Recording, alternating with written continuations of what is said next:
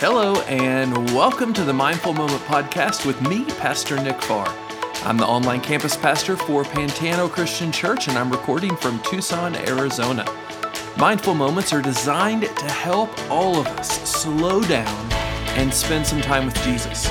Listen, I get it. Life is busy, our minds are busy, and the devil's biggest tool is distraction. Join me as we intentionally choose to take captive these next moments and refocus ourselves on Jesus. Today's mindful moment continues on our journey through Galatians. Let's look at this third chapter of the book of Galatians, starting with verse 2. Paul says, So answer me this Did the Holy Spirit come to you as a reward for keeping all the Jewish laws? No.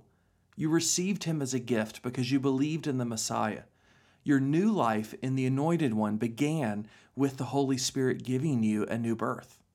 Why then would you so foolishly turn from living in the Spirit by trying to finish by your own works?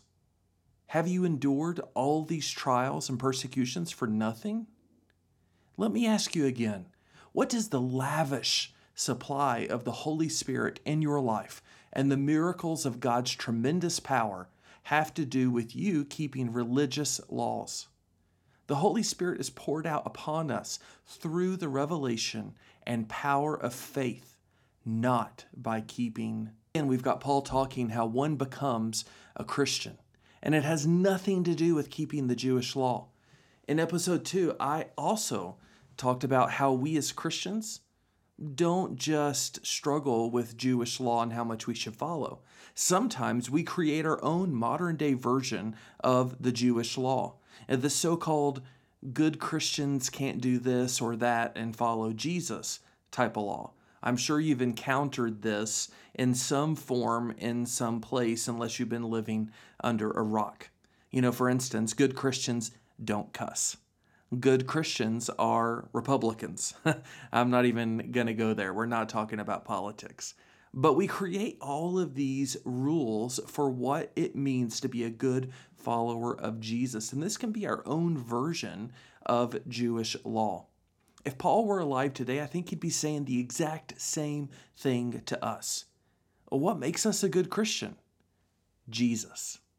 Jesus is the only person that can save us. We cannot earn favor or salvation by following the Jewish law or any modern day Christian rules we create. We follow Jesus. Jesus does the saving. So, here in chapter 3, Paul again is talking about how we received salvation. And in this instance, he's referring to the Holy Spirit and how we receive him or salvation. He says, The Holy Spirit is poured out upon us through the revelation and power of faith. And here's the key not by keeping the law. It's interesting that he also says, What does the lavish supply of the Holy Spirit in your life and the miracles of God's tremendous power have to do with you keeping religious laws? The answer is nothing. God lavishes us with his love because he loves us not because we've manipulated him into loving us more by following a list of rules. And I can hear you now saying, Nick, I don't manipulate God. That is never my intentions. But sometimes we think I can get God to love me more, to love me better if I follow these rules or expectations. And it has nothing to do with that.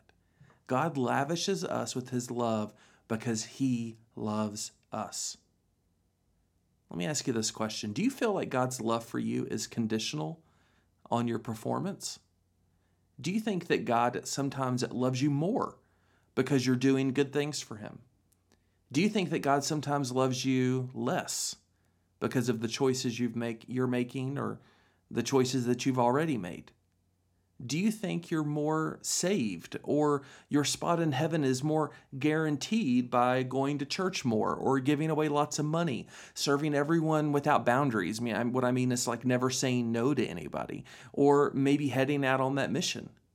Do you think you're more saved or your spot in heaven is more guaranteed by doing those things? Friends, listen. This isn't how God works. The good news is good news. It's good news for us because we can't earn it. We don't deserve it. He gives it to us as a gift. In just a moment, I'm going to pray for us. And after that prayer, I want you to take a couple minutes to be mindful of this scripture. I want you to ask God to reveal to you any misconceptions that you have about Him and His love and how He thinks about you or how He treats you or, or how you earn favor. And, and, and hopefully, the Holy Spirit will help you understand you can't because God loves you because He chooses to love you. It has nothing to do with us and what we do or don't do. Galatians 3. So answer me this Did the Holy Spirit come to you as a reward for keeping all the Jewish laws? No. You received him as a gift. Why? Because you believed in the Messiah. If you give me the pleasure to reword this here for just a moment, it might sound like this Did God's favor come to you as a reward for keeping all the Jewish laws. No.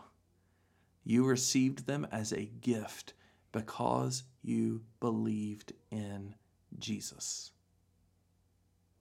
Did salvation come to you as a reward for keeping all the rules and regulations, marking all the boxes, doing everything right? No. You received it as a gift because you believed in Jesus. Father, would you help us today to take captive our thoughts? And would you reveal to us any misconceptions that we have about following you and who you are? And would you let Paul's words, the words that you gave Paul to speak to these Galatian Christians and to us after so many years, would you let them just penetrate our heart? Help us to process this it's so important that we realize that you love us, not because we've tricked or manipulated or convinced you that we're good enough. We're not good enough. Your love is a gift. Your salvation is a gift. Holy Spirit, would you help us come to this realization? Would you help us as we take a moment to reflect, to take captive our thoughts? Would you reveal yourself to us, God? In your name we pray. Amen. Why don't you take a moment wherever you're at? Maybe you're on your way to work or on your way home. Maybe you're sitting in a coffee shop or in your house.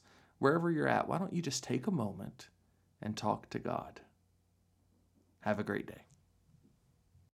Thank you for joining us today. Again, my name is Pastor Nick Farr, and I'm the online campus pastor for Pantano Christian Church. I would love for you to join us this Sunday, wherever you're from in the world, as we broadcast from our East Campus location. We're going to be live at 9, 11, and 1 p.m. Arizona time. You can check those times in your local time zone if you visit www.pantano.online. That is pantano.online.